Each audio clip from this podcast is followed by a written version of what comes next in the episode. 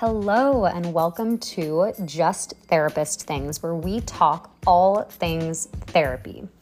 My name is Jordan, and I am an associate marriage and family therapist from Southern California. I currently work in a private practice where we focus on child anxiety reduction, and I also do some work for a nonprofit cancer support organization. Hi, all, and welcome to Just Therapist Things. Today, I will be talking about panic disorder and specifically why it sucks. I am not going to go too much into the science or DSM criteria in this episode because I want to focus more on the real life experience of having panic disorder. First off, let's make a distinction between panic disorder and panic attack. Panic attacks are part of panic disorder, but if you have a panic attack, it does not mean you have panic disorder. Panic attacks are a one off, occasional experience of panic, while panic disorder encompasses recurrent panic attacks plus the fear of having panic attacks. Also, it is important to differentiate anxiety attacks versus panic attacks. Anxiety attacks are usually the result of built up stressors and come on gradually, while panic attacks are often unexpected and come on rapidly. However, the symptoms can be similar. So, to reiterate in just basic terms, anxiety attacks are gradual, pan- panic attacks are out of the blue, and panic disorder is recurrent panic attacks. A panic attack is an extreme fight or flight response. Your brain perceives a threat, and your body and mind respond in a way to survive the threat. Please listen to my physical symptoms of anxiety episode for a more in depth description and exploration of anxiety symptoms that occurred during the fight or flight. The purpose of a panic attack is to alert your mind and body that it is time to get the heck out of there or fight or hide because there is a big, scary monster coming for you. The fight or flight response is a very helpful survival skill until, of course, it is not helpful. Some panic attacks occur when there is no real threat. It's just your mind making stuff up, and if those occur often, you may have panic disorder. A huge part of diagnosing panic disorder is that in between panic attacks, the person has an intense fear that they will have another panic attack. This can be accompanied by a change in behavior, such as avoidance of situations that may cause panic. I have dealt with anxiety my whole life, even though I did not realize that I did until this experience that I'm about to explain. But I began struggling with panic disorder and generalized anxiety in college. It is pretty wild to think that I knew very little about anxiety until about six years ago when my severe anxiety began. I knew kind of the basics of anxiety, but my knowledge mainly revolved around test anxiety and such. At one point, I honestly thought that anxiety was a diagnosis that people said they had to get more time on tests. I was so wrong. My anxiety first presented as intense physical symptoms, including dizziness, numbness in my hands, heart palpitations, blurry vision, and chest pain. I had all of these symptoms for months before I found out that it was anxiety and, more specifically, panic attacks. When I was not feeling these symptoms, I would worry that I would have these symptoms, and I would worry that I would have them at really bad times, such as when I was driving or in the shower or something like that. During those months before I got the diagnosis, I thought I was dying and went to countless doctors and received countless tests, but nothing helped. It was getting so bad that I became depressed and I did not feel like myself at all.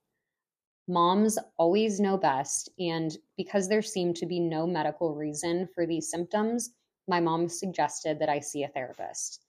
I was desperate at this point and would try anything, even though I did not believe at all that these symptoms were psychological.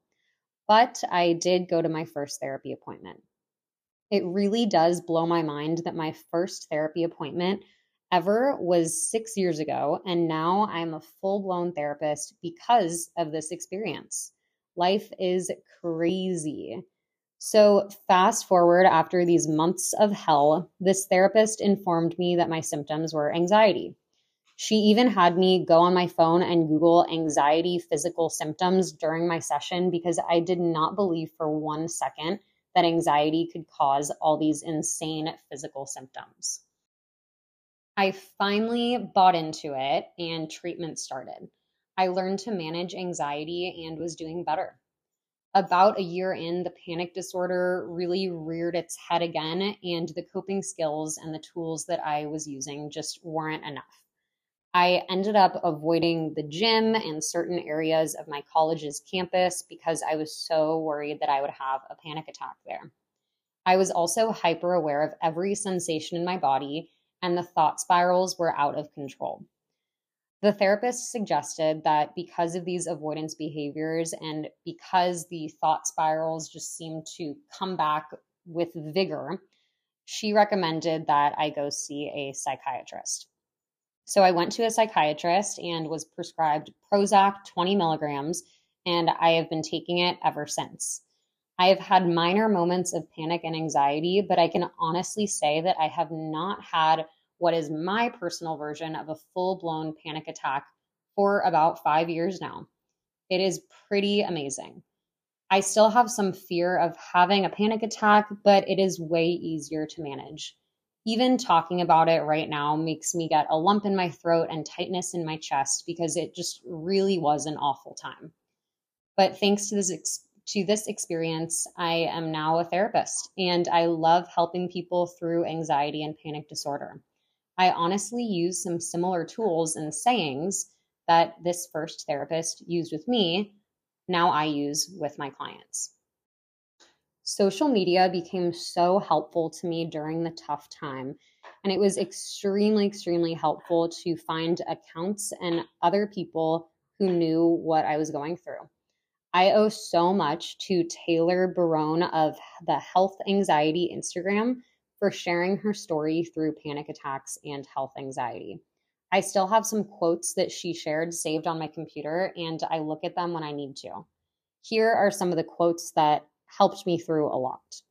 The first is it is easy to give up when you start to feel bad again. Remember, you got through this before and you can get through it again. It always passes. Another is I don't think people realize how much strength it takes to pull yourself out of a panic attack.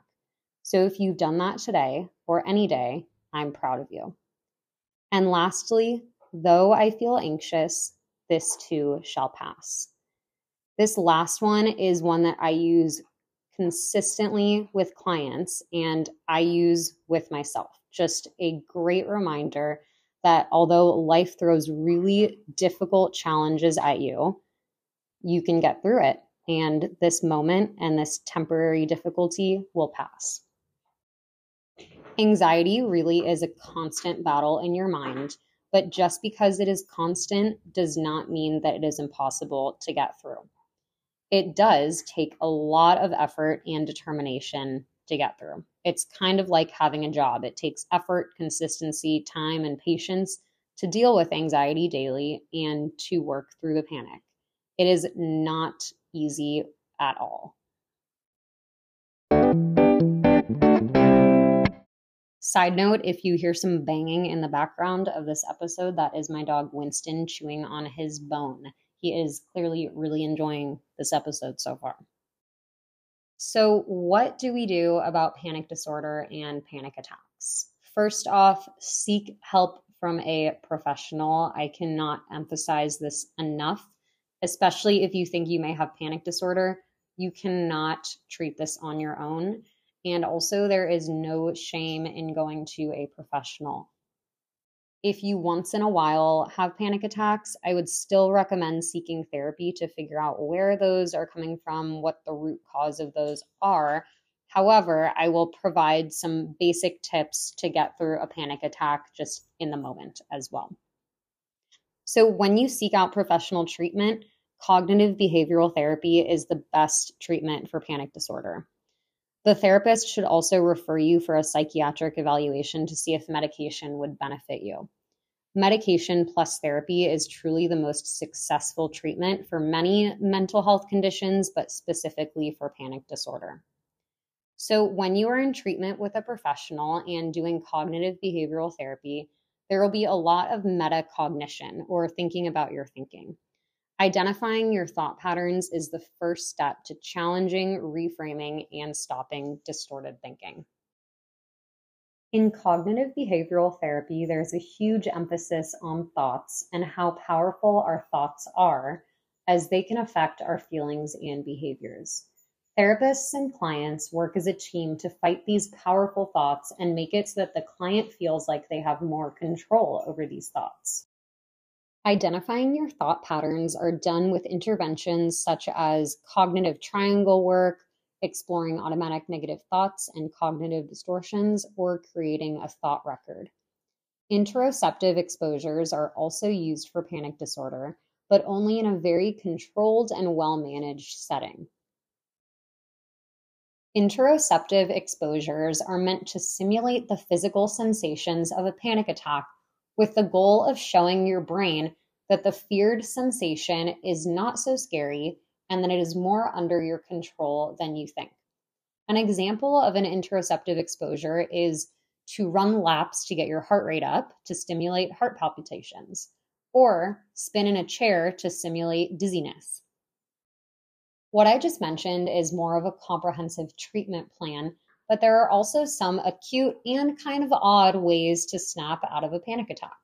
These methods do not treat the thought patterns, but they really just shock your body out of the fight or flight stage and help to ground you and turn your focus to the present. Some of these methods are to hold an ice cube hold an ice cube in your hand or hold an ice pack. You could even hold the ice pack on your chest or to your forehead.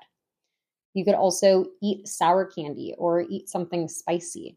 You could go in the shower or put music on and start singing. And there are some other ways as well, but of course, do it safely. These are all methods that stimulate your five senses and are in some ways extreme sensations that will shock your nervous system. They seem strange, but they really work. Again, these are short term, in the moment solutions that should ideally be monitored by a mental health professional. I have done all of these interventions with clients and have seen great success. Another large part of managing panic disorder is to have coping skills and mindfulness techniques on hand at all times. It is necessary to use these skills even when you are not anxious because preventative work is key. Mindfulness and coping skills can include meditation, deep breathing, engaging your five senses, exercise, drawing, journaling, and so much more. Mindfulness and coping skills can be more general skills, but they can also be directly tailored to the client. The key to deep breathing is to breathe out for longer than you breathe in. If you breathe in for three counts, breathe out for at least four. If you breathe in for four counts, breathe out for at least five. This act sends calming messages to your brain. You also want to breathe in through your nose and out through your mouth. Doing this increases your oxygen intake and encourages fuller breaths. Another useful way to, to breathe through your nose is to plug one nostril while you breathe in and then switch over your finger to plug the other nostril as you breathe out and just go back and forth that way. So let's try a breathing exercise together right now. So, first, I want you to get comfortable and as comfortable as you can for where you are right now. If you are in the car, you know, just don't move your legs or anything, but just relax your shoulders and notice any weight that comes off of that. If you are sitting at home or on a couch, then feel free to put both your feet on the ground and just try to relax your body. And then focus your attention to your breath. So we don't want to start deep breathing right now, but just focus your attention to your breath and see, notice how your breath is going in and out of your body. When you are ready, we are going to start deep breathing.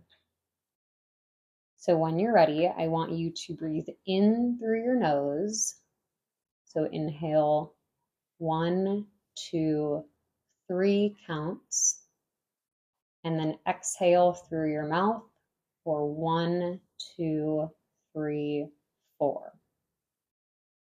Again, inhale through your nose. One, two, three. And exhale through your mouth.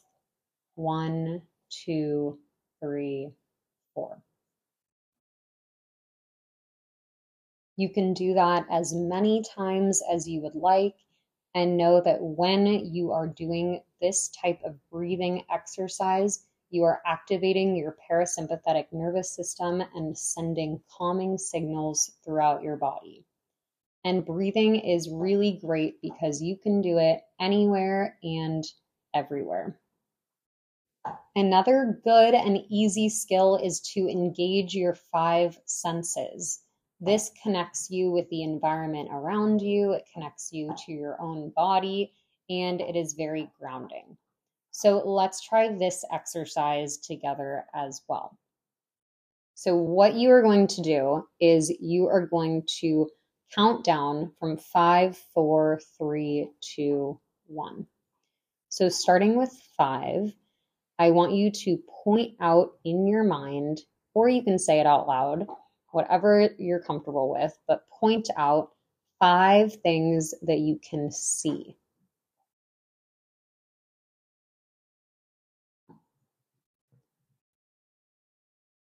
Next, point out four things that you can feel. This could be the ground beneath your feet. It could be your back against the chair. Could be the sleeve of your shirt. Four things that you can feel. And then three things that you can hear. If you really can't hear anything, then you can count my voice as one of them, but three things that you can hear. Next, point out two things that you can smell. You can smell your hair, you can smell your shirt. Maybe you just passed a nice flower bush, two things that you can smell. And lastly, one thing that you can taste. And that can be taking a sip of water. You can actually eat something. So that is the five senses. And that is really great to do again at any time, anywhere you are, just to ground yourself and bring you to the present.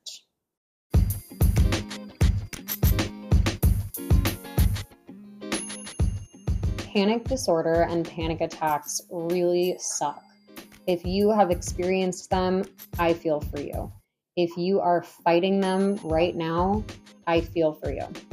I encourage you to seek out professional help if you need engage in coping skills, and follow social media accounts that you find useful. And always remember that this shall pass. Thank you for listening to Just Therapist Things, and we will talk again soon.